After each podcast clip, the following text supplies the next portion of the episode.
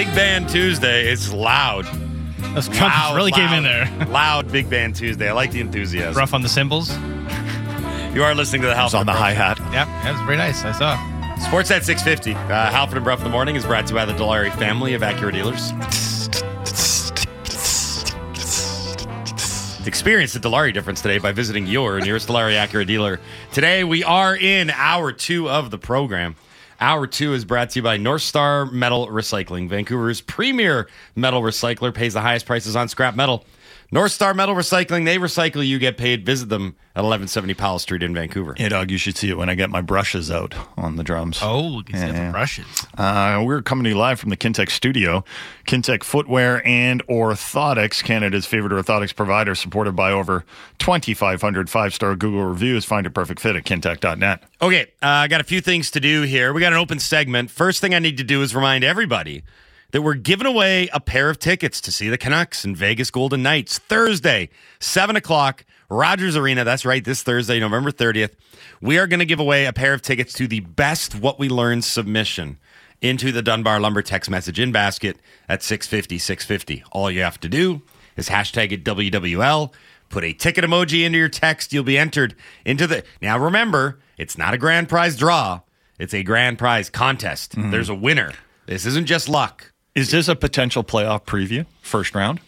Ooh, look at you, Canucks, Vegas, Kings win the division. Yeah, right. Vegas is old news now. It's all about the Kings in the Pacific Division. Um, I, you Vegas know, hasn't been playing that well. They're 3 5 and 2 in their last 10. they got shut out by Arizona in their last game. They I lost Calgary last night. Yeah, right. Adin Hill. Where's Laddie? Did you ever come? Did you ever figure out what was going on with Adin Hill on that goal last night? I asked Laddie this right off the top. Mm-hmm. I said I was watching the Flames and Golden Knights yesterday, and in overtime, which was a weird overtime, right? It yeah, yeah. Started out four on three for the Flames, and then there were no whistles. So it was a four on four overtime. The fans were like, "Get a whistle!" Yeah, and then Mackenzie Weegar with like five seconds left comes across the blue line, just kind of flicks one on net. Where is Greg? Are you gonna Are you gonna speak on this? Because uh, spoiler, Greg doesn't think it was the goalie's fault. Oh, what a surprise! You can see from the reverse angle, it was clearly deflected. I like that you jumped. And right yeah. you watched Hill's reaction. He's going high blocker. Then he has to bring his arm down because it knuckles down. What do we call that hole between the armpit Six and the body? and The seven si- hole. The six and seven holes. Yeah. So he didn't cover that up very well. Because he was reaching to go for the top corner, and then it was deflected. I did. You know what I like? Um, I like a good goalie skate off as soon as they let in. Gone. Yeah. Yeah. Tim Thomas. I was gonna say he was Tim the best at it, best right? at it. The puck wouldn't even be across the line sometimes, and he'd be like, "Damn, I gotta go," and then just Yeah, his bolt. coach was like, "Tim, you need to stop skating off before the game." Was it the. Burrows wraparound one where he just kind of He booked it off? beelined it off the ice. Yeah, and Hill did that yesterday. I think because he partially knew, he's like, ah, this one's got the stink lines on it. So anyway, this is all. Ah, the. Burrows wraparound. Yeah, everything was so good. We were- there's no way we were going to lose four or five. everything was good. Um, okay, so get your what we learns in, win some tickets, yada yada. Speaking of the Dunbar Lumber text message in basket, earlier I asked texters because I didn't want to do the research myself, and I wanted to pander to you people and give you a chance to have your say. Um, I asked, what you know, why are we in a world where the Detroit Red Wings are signing Patrick Kane, presumably to not just make the playoffs, but try and do something when they're there. And this is the same team that decided to move on from Filip Hronek. The as I as I tried to force feed Canucks content into the conversation, my larger point was if you're ready to win now, why not have a defenseman that can help you win now? So countless texters weighed in. Uh, this first one is from Detroit Brian. Uh, As the name suggests, he's a Detroit guy. So it's a little bit of a long text. He already. calls himself a real Red Wings diehard. His name's Detroit Brian, possibly legal. Um, Detroit Brian writes The Red Wings have a plethora of young defensemen in Edvinsson, Johansson, and Wallinder that complement Mo Seider. Hronek didn't match their timeline or age of their young D core. It was a good move moving him to Vancouver for picks when they weren't going to make the playoffs. Okay, I got time for that. Uh, I think I asked for Red Wings. Are any of those guys right shots though? I think they're all Seider's lefties. a righty, right? Yeah, Seider's a righty. Yeah. So if yeah, I guess hey, you know what? If Seider's going to be your number one top pair righty, okay, I got time for that.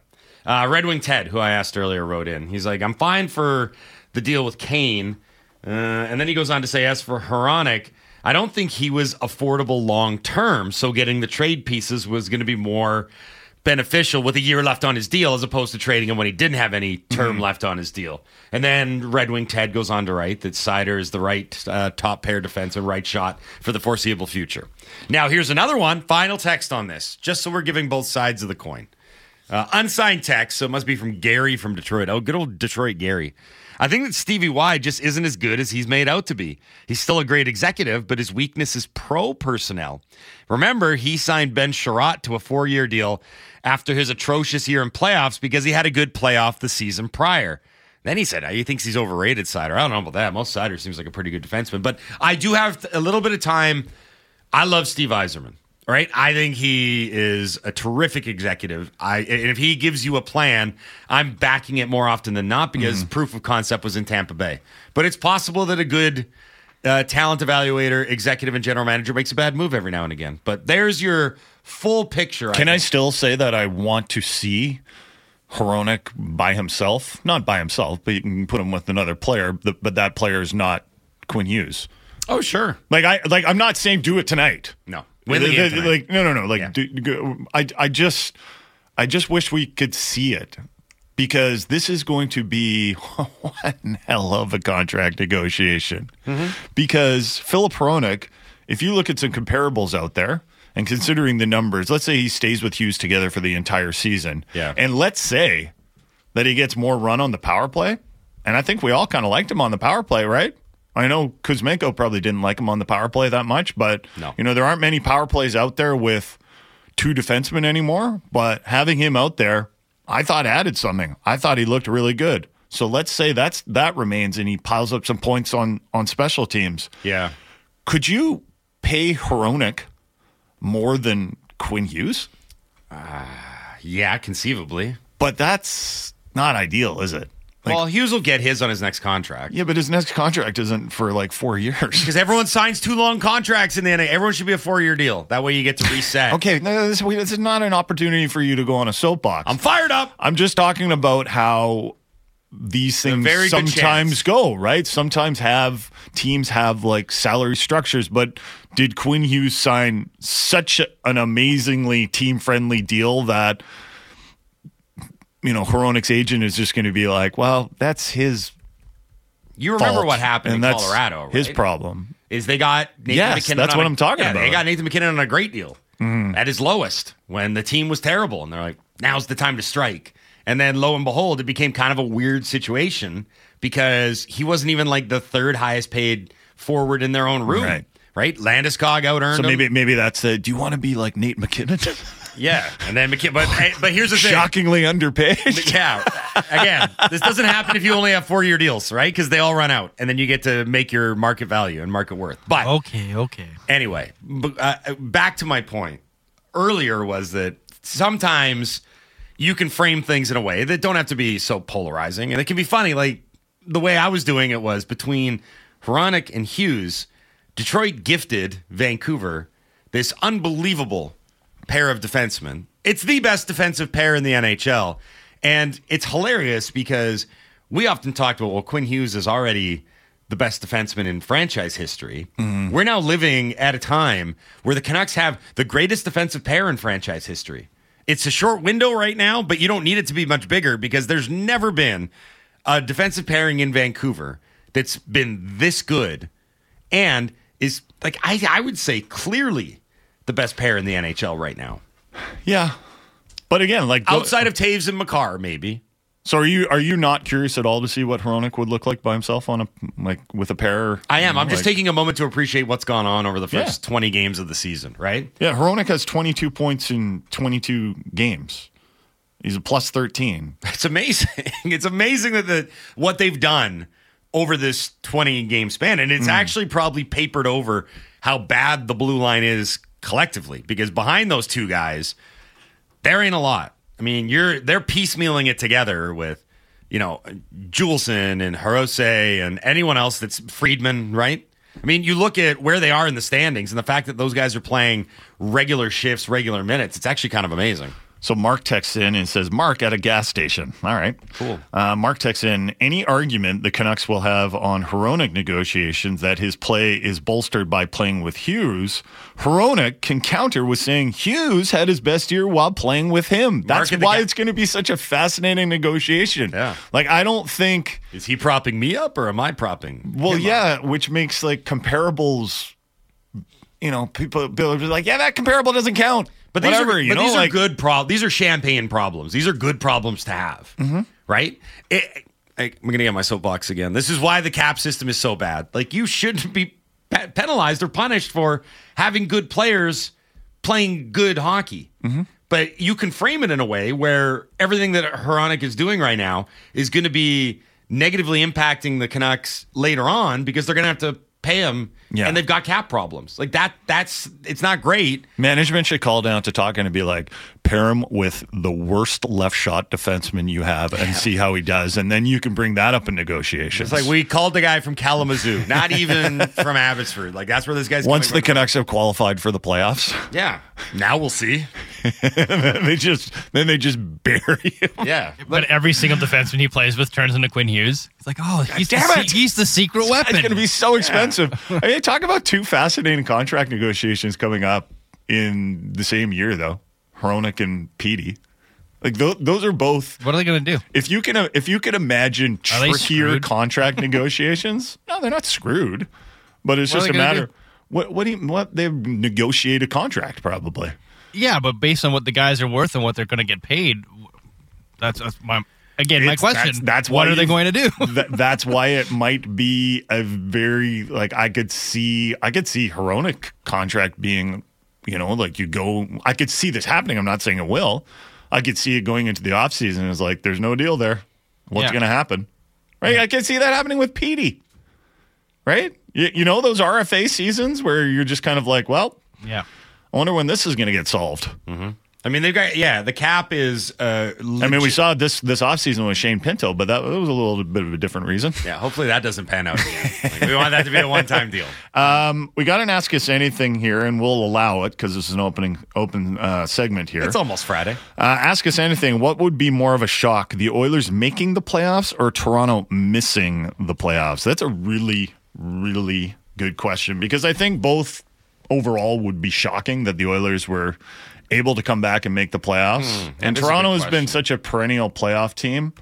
Um, I would say that it would be more shocking if the Oilers make the playoffs because agree. they would have to play. They're going to have to play so well down the stretch. I think both are possible.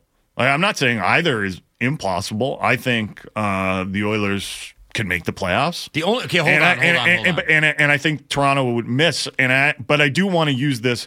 I'll let you go first, but I do want to use this as a jumping off point to talk about what Brad Treliving talked about yesterday. So the only reason Toronto's in the spot that they're in now, which is like the second wild card spot on 23 points, is because they played so many fewer games than everybody else. They still got a 605 points percentage. Like they, they're winning enough games to be a playoff team, I would say comfortably. I would be shocked if they fell out based on their pedigree, based on the fact that they've done this countless times before. I'd be way more surprised if Edmonton gets their way back in. They- Edmonton is so far back. They have 15 points. Like, they're way back. Now they can go on a heater for sure. They, well, someone was like, "Well, they're only six back of Seattle or whatever it is, right? Yeah, they're six back of Seattle and Calgary. Um, but they have to do several things that I'm just not sure that they're going to be able to. One is keep pucks out of their net with regularity. Now, like it's great that they have a two game win streak against a sort of average Washington team and then a not very good Anaheim team. Mm-hmm. That to me is not proof of concept that they're back. McDavid piling up nine points is maybe proof of concept that he's back. But I don't think that McDavid's the problem here. I think the problem is They that just they have still, no margin for error. yeah, and I like have they Granger figured out pres- the goaltending? Have they figured out their defensive system? It doesn't seem like Mm-hmm. it, right? The same culprits are still there. And- And, and- and- still and- playing. Um, Skinner's still there. I just don't see how those guys flip the switch. McDavid, yes, he's a a flip switcher, switch flipper, whatever. He could do it, right? He's He a just- flip switcher. Yeah, right. Yeah, you said it right. Yeah, I just went with both. Anyway, he's a guy that y- he can go. That's well, a tough one because they're both verbs, right? Yeah, that's a tough. Yeah. one. yeah. Flip switcher. Oh, Yeah. flick the switcher. They're both. They're both. Yeah, yeah. yeah. but he's a guy that oh he goes along and he's not having a great year and then boom nine points in two games. I don't know about the rest of the team. Um, so Brad Living was talking yesterday. Uh, he is the general manager of the Toronto Maple Leafs now. Uh, he was talking about how his team has had kind of a so-so start. And he was asked about William Nylander, and he said, "Listen, I said that our it was our intention to sign Auston Matthews, and you saw what happened. I signed Auston Matthews, so he's taking the same tact with William Nylander. But talk about tough nego- negotiations in Vancouver maybe even tougher for Toronto because William Nylander can say, okay, well, I'll just walk away for nothing then. Mm. Okay, bye. Yeah. Right? Hronek and Petey can't do that. He also said, listen, we're going to address the defense. But how's he going to do it? Most people expect him to call Calgary, his old job, and say, I know some of the guys there. Wouldn't mind them bringing them in Toronto. Uh, Toronto's blue line, and we've said this right from the very start, it's not very good. This is not a very good blue line Yeah. at all. And I know there's a lot of concerns right now in Toronto about Mitch Marner's play. He hasn't been very good. And I know there's concerns about the goaltending. Um, Samsonov hasn't been all that good. And Joseph Woll is one of those players where they're kind of like, yeah, we like him. We like mm-hmm. his potential, but is he ready right now? Yeah. Is he ready right now to carry the load for a team that expects to make the playoffs and frankly expects, whether or not they're going to do it, to do something once you get to the playoffs? So there are a lot of issues facing Brad Treliving. I've watched a bunch of Leafs games this year, and my response to their games has been meh. Yep. That's They're- that's Marner. They're fine. His name's Meh Marner. Um, it's interesting to watch that play out because what's happened in Toronto is it's basically like we love Willie, we love Nylander. He's playing great. Get, so he got the promotion up to the first power play unit in the first line, and then as a result, Marner got dropped, and it's almost become this Nylander versus Marner thing. Further complicated by the fact that Nylander needs a contract. Meanwhile, Marner's getting paid $10.9 million this season to not play as well as the pending UFA. And, you know, I was thinking about that Marner deal, and I'll always say that Tav- the Tavares deal was the one that was super erroneous. Like, they shouldn't have done it. It didn't work out. I know people don't like the take, whatever. The Marner contract has also been a very contentious one throughout the entirety of it. Yeah. Because it's kind of been one of the poster children of an underperforming team. Now, Marner's had great individual seasons, right? He was a Selke candidate. He scored a ton of points. He was also perceived as not leaving a penny on the table in that exactly negotiation, right. It's like I'm going to squeeze them for all that they're worth, and if they don't give it to me, I'm going to tell my dad to leak stuff through certain individuals in the media. and then it just so happened that he got everything that he wanted. Like there's very few guys I think that could say they maxed it out, but Marner 100% did. Right, six years, 65 million. You, you you didn't leave anything on the table. Now the problem with that is that the fan base has almost held it against him for the entirety of the contract, right? Mm-hmm. The reason that we're in this situation is because you're making so much money, and the reason that we might not be able to keep Nylander is because you're making 10.9 million. Brandon in Vancouver, the Sharks and the Leafs have the same amount of regulation wins. Five. Yeah, the Leafs only have five regulation wins. Mm-hmm. Which if, if which Calgary defenseman, if there is going to be one that ends up in Toronto, which one do you think it'll be? Here are the options. Nikita Zadorov, who has already requested a trade. Chris Tanev, who I don't know if you watched the game yesterday. Yeah, right. He blocked a shot. Blocked with a his shot face. with his face. He just he. I don't even know how else to describe it because that he just laid down. Yeah. head first. Well, and the shot puck- went wide. He didn't expect it to go into his face, but, But he he, leaned- left that face open. He leaned out enough with his face where you're like he Yeah. had a chance to not do that. or Noah Hanifin. All those guys are pending UFAs. But then if you're Craig Conroy in Calgary, aren't you kind of thinking like, hey, why would I trade these guys now? Let's just take it to the trade deadline all the way in March and see where we're at. Mm-hmm. Because if you're looking at the Western Conference right now, and even if you're out of the playoff picture, unless you're Chicago, you're looking at the standings and going, we can catch those guys. Oh yeah, that's. I mean, I, one of the questions I wanted to ask Wish we didn't get a chance though is he wrote about the perceived notion of American Thanksgiving and where you're at in the standings, and he he did a sort of deep dive on it, and he said we could have more chaos this year than in a lot of years prior because again, if you look at the standings, you're not really sold, especially in the West. Calgary's actually in a wild card spot right now. They've kind of middled their way back into it. Big win last night over the Golden Knights, and boom, they're back in. Well, you know, another team that is actually playing some pretty good hockey right now, five wins in a row, and they've now got a positive goal differential is Nashville. Yeah, the Preds, I saw that. They went from five and ten to ten and ten. Arizona could Like do that. it. But then if you're Edmonton looking up, you're like, you're like, okay, let's we just even if we're not going to catch a team like the Canucks, let's just get into a wild card spot. And then can you imagine getting the Oilers in the first round? You're like, ah, great. But St. Louis is in a wild card spot right now with a record of 11 8 and one They've got a minus 2 goal differential and Calgary is in the second one. And then Seattle, Nashville, Arizona, Anaheim, those are the teams ahead of them. I I'm, I'm not saying it's likely that the Oilers are going to do it, but all I'm saying is if you're the Oilers, you're hardly looking at this situation going like, this is impossible to do. I'll say this about Edmonton. So tomorrow night, or sorry, tonight. My God, it's already the 28th. Tonight we've got uh, everyone's going to be focused on the Canucks and Ducks, right? That's what we're going to be watching. But uh, in Edmonton, at six o'clock our time, the Edmonton Oilers take on the Vegas Golden Knights, who will be here on Thursday. To me, that's a real important game for the Oilers because, all due respect to beating the Caps and the Ducks by a combined 13 to 2 score, this is a real test. It's also the rematch of last year's playoff series in which I think Edmonton felt that they left something on the table. Like, Oh, definitely. Vegas was- what they left on the table was a win over Vegas. trying to get to the Western Conference Final. Uh, Vegas was good last year. They were great last year, deserving Stanley Cup champions. But Edmonton feels like they could have won that series, and it could have been them, not the Golden Knights, that won the Stanley Cup. Now, it's funny to talk about this with an Edmonton team who's been in complete disarray since then, fired their coach and what have you. But that's a big game. Like I will be watching that one closely because Edmonton has a chance to make a statement like, okay, we figured some things out, and we're not just beating up on crappy teams. We're going to get a win against a really good team.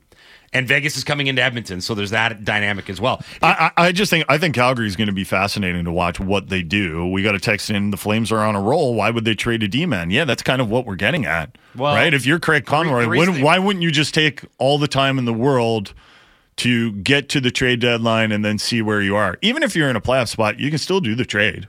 The reason It- that they it- might do a trade is because Craig Conroy said, upon taking the job as general manager, I can't make the mistakes that the previous regime made, which was letting these guys. No, but take it to the trade deadline and see where you are at least. that could be even more dangerous, though. If you take it to the trade deadline and you're comfortably in a playoff spot, you can't be selling off Zadorov. Sure, you can. Sure, you can. That would you be- can still make the playoffs. But you you just say, listen, he doesn't want to resign, so we're going to trade him. What do you I- want to go through another Johnny Gaudreau situation? You just say he's our rental. He's not going to be somebody else's rental. No, you Chris can't do that. Yeah, that's that's a Torgy statement. texts in Calgary is so screwed though because some of those guys are not signing regardless. They have a weak prospect pool. So what do you do? Yeah, it is a very tough situation for a rookie general manager. That's why it's going to be fascinating. It's easy if they if they you know they've been resurgent lately. It's easy if they mm, just fall apart. Sure. right. That's the that's the easiest situation for Craig Conroy to be in. Yeah. Right, but remember coming into this season, there are a lot of people like, okay, well, let's see if they can bounce back. On paper, their roster, even if they lack a game breaker like Tkachuk or Gaudreau, the roster had depth to it. They got a mm-hmm. pretty good blue line. Okay, uh, we got a lot more to get to on the Halford and Brough Show on Sportsnet 650. Jonathan Davis from NHL Network is going to join us to preview tonight's game from the Ducks side of things. Uh, West Coast hockey guys, so he covers the Ducks. We can ask him about the Los Angeles Kings as well, who are absolutely on fire right now. Uh, that's coming up at 7.30. 8 o'clock, Brendan Batchelor, as we look ahead to tonight's game from the Canucks perspective. He is the Canucks play-by-play man. He joins us at 8, and then at 8.30, we are giving away a pair of tickets to see the Canucks and Vegas Golden Knights on Thursday from Rogers Arena. If you want to win the tickets, send to what we learned. Put a ticket emoji into the text, hashtag it WWL, and text it to 650 650. That is the Dunbar Lumber text line. You are listening to the Halford and Brough Show on Sportsnet 650. Talking all Canucks all the time. It's Canucks Talk with Jamie Dodd and Thomas Drance. Subscribe and download the show on Apple, Spotify, or wherever you get your podcasts.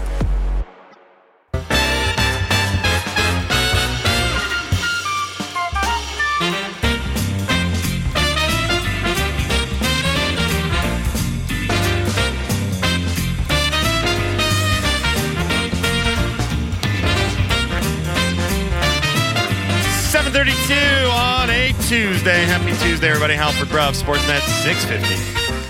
Halford and Brough in the morning is brought to you by the Dilawri family of Acura dealers. Experience the Dilawri difference today by visiting your nearest Dilawri Acura dealer. Today, we are in hour two of the program.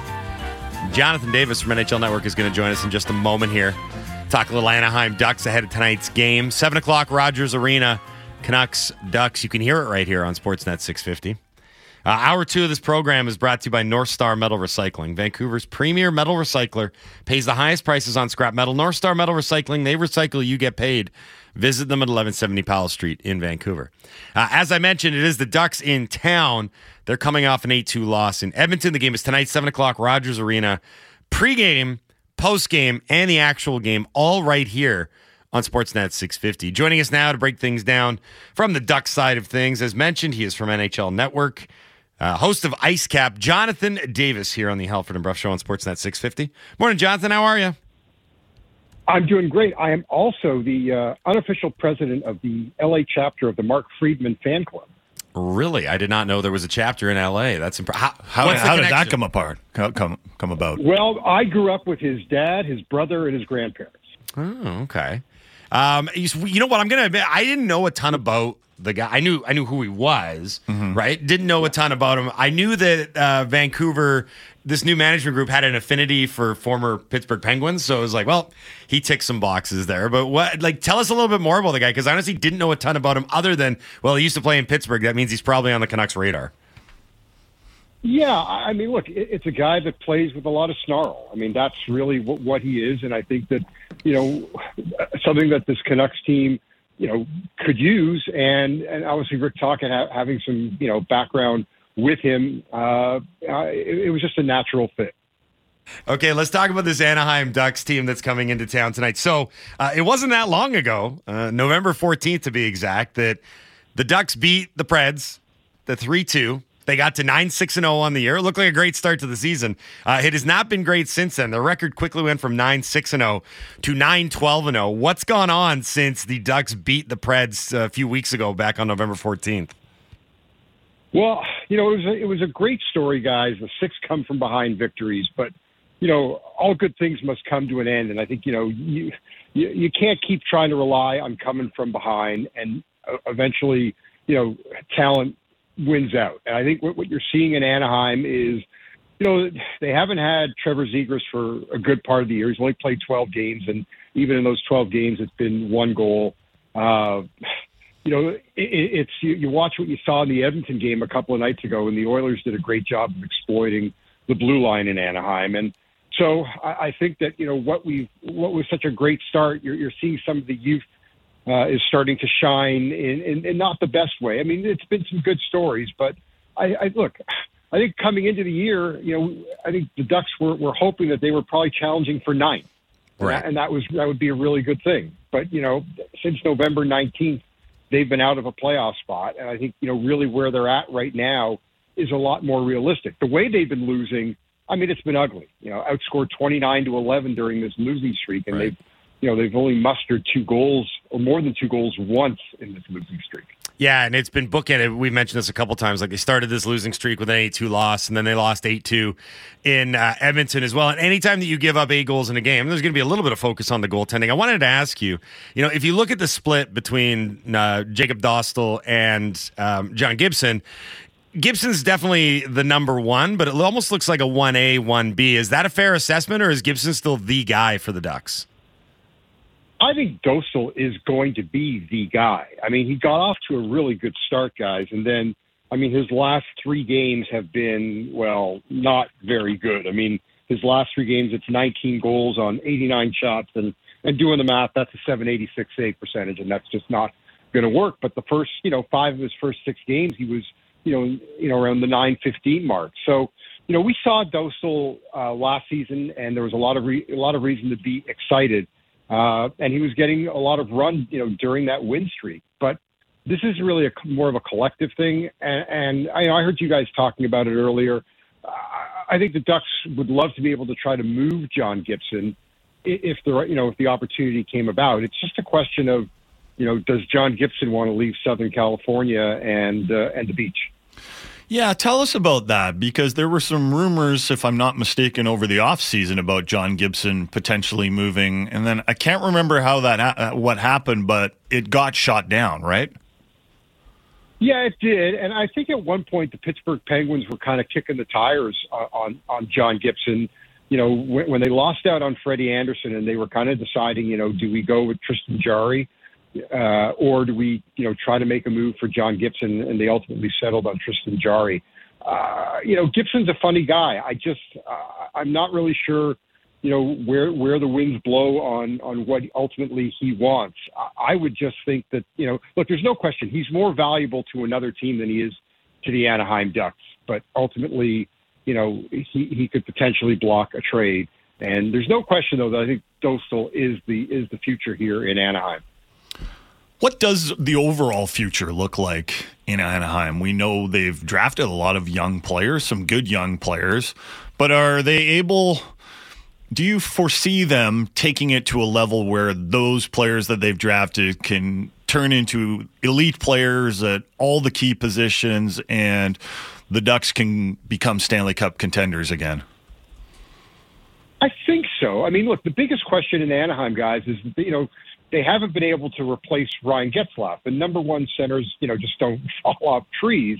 Uh, but you know what they've got going, you know, with Leo Carlsson, uh, you know, and, and I mean, this is, you know, he's definitely a talent, and you know, uh, Pat Verbeek is managing his ice time, and Yeah. you know, he didn't play in the game in Edmonton. He will play tonight. I mean, he's third in goals on the team despite playing in only 14 games this year. Now, he's got a shooting percentage of 20. I mean, that's, you know, that ain't lasting. I mean, I, I- think that that's a little off. But when you look at what they've got with Carlsson and Terry and Zegras and, and Drysdale, and then, you know, guys who aren't even up here in Zellweger, you know, the blue line looks really good for the future. Uh, but ultimately, if, if they can rebuild the center position, I mean, you know what it's like in, in Vancouver and any team. You, you've got to have two elite centers. You have to have a Norris Trophy caliber defenseman, and you've got to have an elite goaltender. I think you know the Ducks are getting closer to that, and I, I like what I like what they're building here. There is definitely a bright future ahead, but there's growing pains that go with it. Uh, I do want to San discuss. Jose, let's put it that way. Right. I mean, God forbid anything is close to what San Jose's icing this year. The the Carlsson thing is interesting. The Leo plan, as they call it, he's a second overall pick. He's young, but he's only 18. He's got a ton of talent. He scored the hat trick against Philadelphia earlier. So is it literally like one game on, one game off? Like he plays one and then he rests the next one? How exactly does the plan work and how is it being received, I guess, from fans and players and media? Well, okay, um, it, I, it's definitely not playing back-to-back games. That that's you know that already seen. Okay. Um, so it, it, it's not necessarily one on, one off. I, I, I'm not sure, you know, the complete rationale behind what Pat Verbeek is doing. But here's the thing, guys. He's playing in Anaheim. He's not playing in Vancouver. Sure. And so you can get away with, you know, there's no explanation that's needed from Pat Verbeek to the media because we, there's not a big media throng. And this is the perfect market for a guy like Leo Carlsson to play in because there is no pressure to play and there's no pressure for Verbeek to address the issue. It, it's a very good situation for him.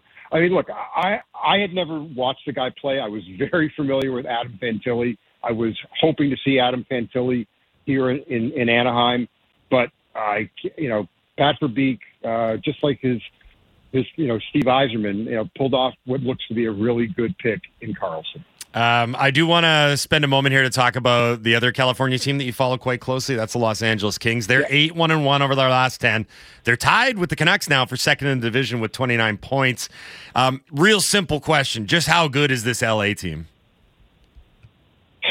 It's, I mean, it's good. I, I'm still like, look, they're 13 2 and 1 since they lost their first two games to Right. Carolina and Right. Colorado. Uh, what's remarkable to me, guys, is that here they sit, you know, tied with Vancouver, you know, with, with uh, you know, averaging four goals a game, but their leading scorer, Adrian Kempe, I think is like 36th in the league. But they're number one in PK. They're number one five on five, and the five on five, you know, stats to me that just like Seattle last year. I mean, it's very telling. You know, they- they're it's like the sum of the parts is is greater than any one individual this year. And and saying that, I mean, Adrian Kempe scored 76 goals, you know, his last two seasons. So they've got it. When, when they stick to when when they stick to the system, as they say, they're a very tough team to beat. They don't beat themselves. Now, I'm interested to see what happens, guys. You know, with their schedule ahead because I don't think they've had they haven't really beaten a lot of great teams yet. They they had one really good game where they did dominate the Golden Knights in Vegas, but you know they've got a stretch coming up where they're at Colorado, where they're going to try to you know add to that nine game uh, unbeaten streak on, on the road and they've got the Rangers and, and Winnipeg coming up over the next, you know, two weeks or so. So I think I, I'd like to see how they do against the teams that are currently in a playoff spot because, you know, I, I'm still not sure. They're really good. Look at the goal differential; it's just behind your team.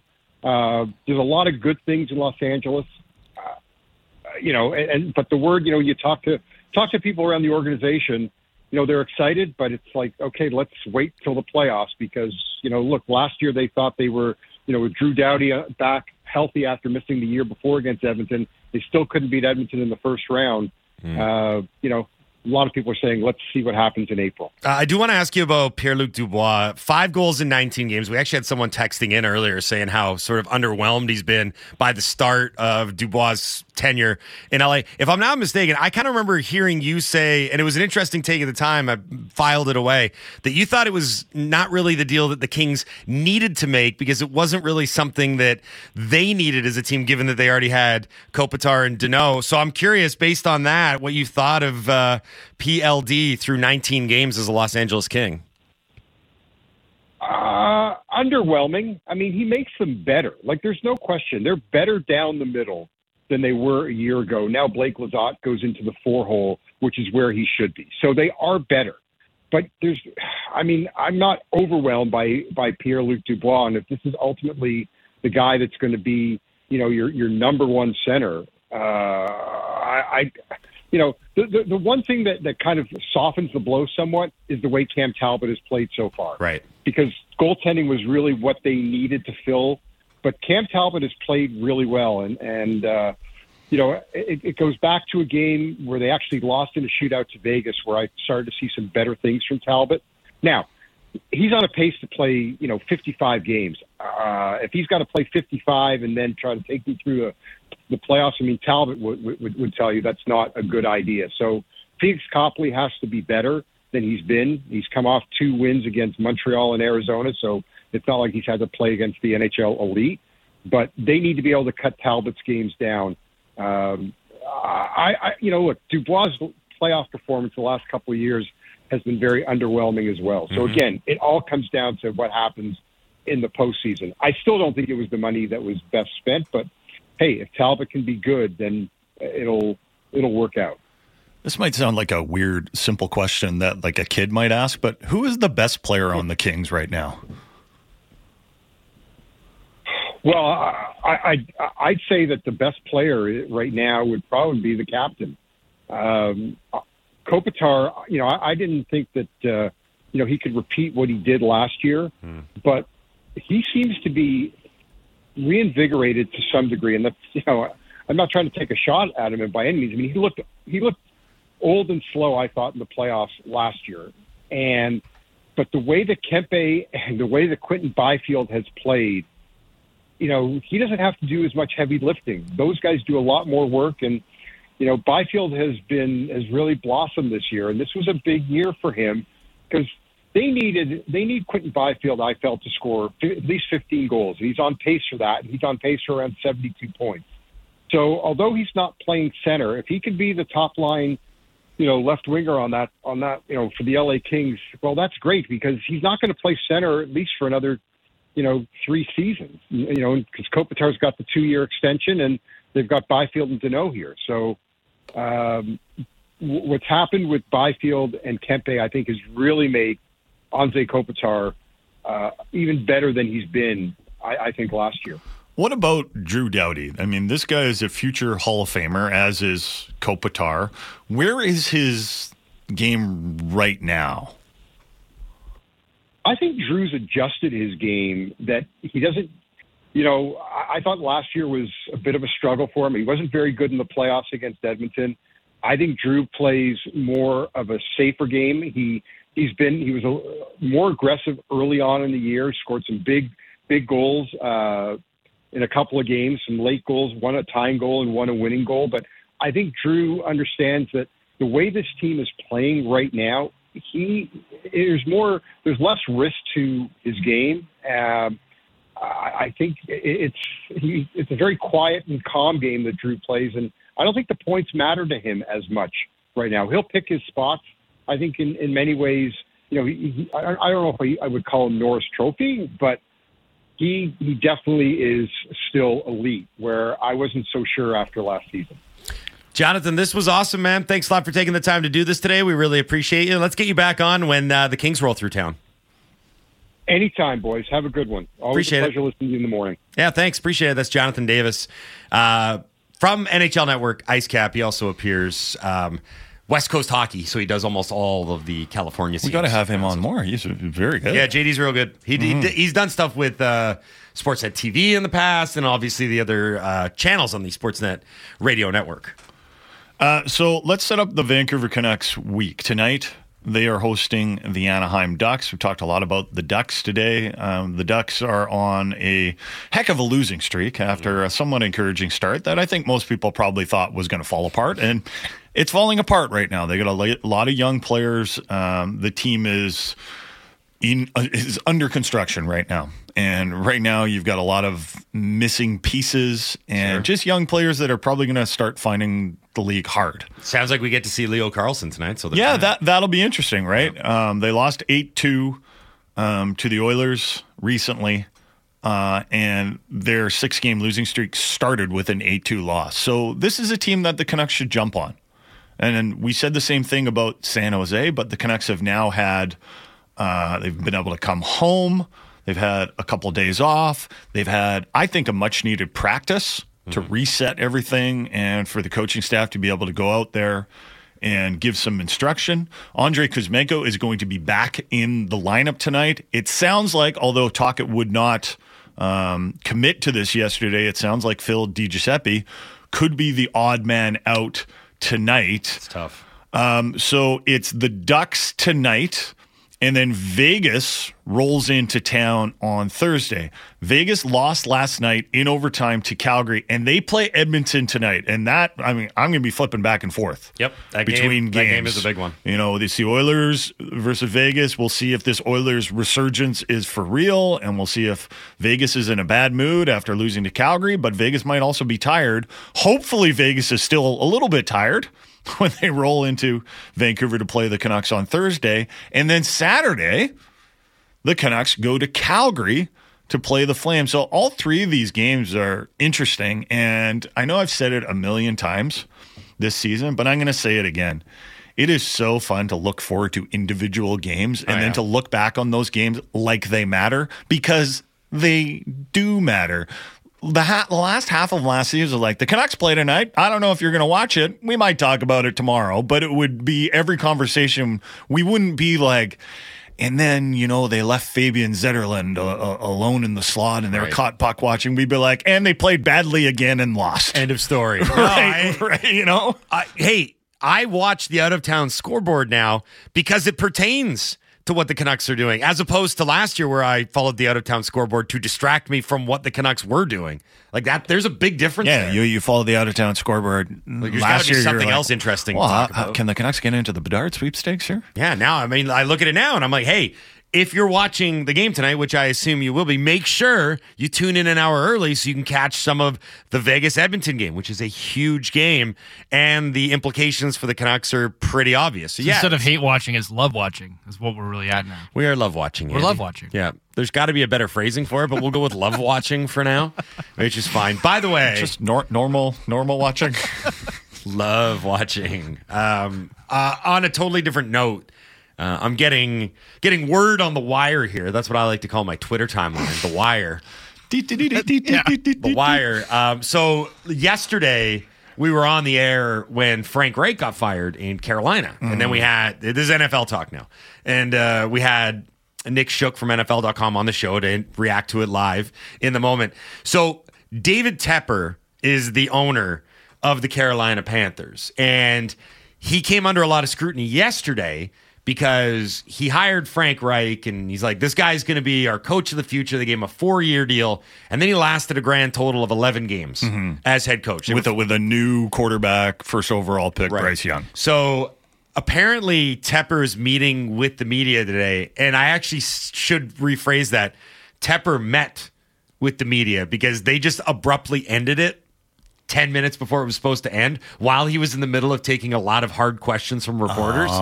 So Steve Reed from the Associated Press say the Panthers abruptly ended the news conference with their owner uh, well before reporters were done asking questions. So it sounded like it, it got pretty testy. The last sort of salvo, and I don't know how long after they ended it, but someone The was- last question was like, "What are you, an idiot?" are you some kind of jerk? they asked him about his impatience because Right. he also gave Matt Rhule a big contract to get him out of Baylor. And then he Remember that? impatiently left the press conference. Right. So to prove he wasn't impatient, he abruptly ended the question and answer period. Well, I'll show him. Let's hope we can get some audio. Yeah, we'll try and uh, track down from some audio. for later on the show. Uh, this is just in from Elliotte Friedman. Um, if you're just joining us, Patrick Kane has signed with Detroit. Uh, and Friedge reports that the Kane deal is one year at $2.75 million. Okay.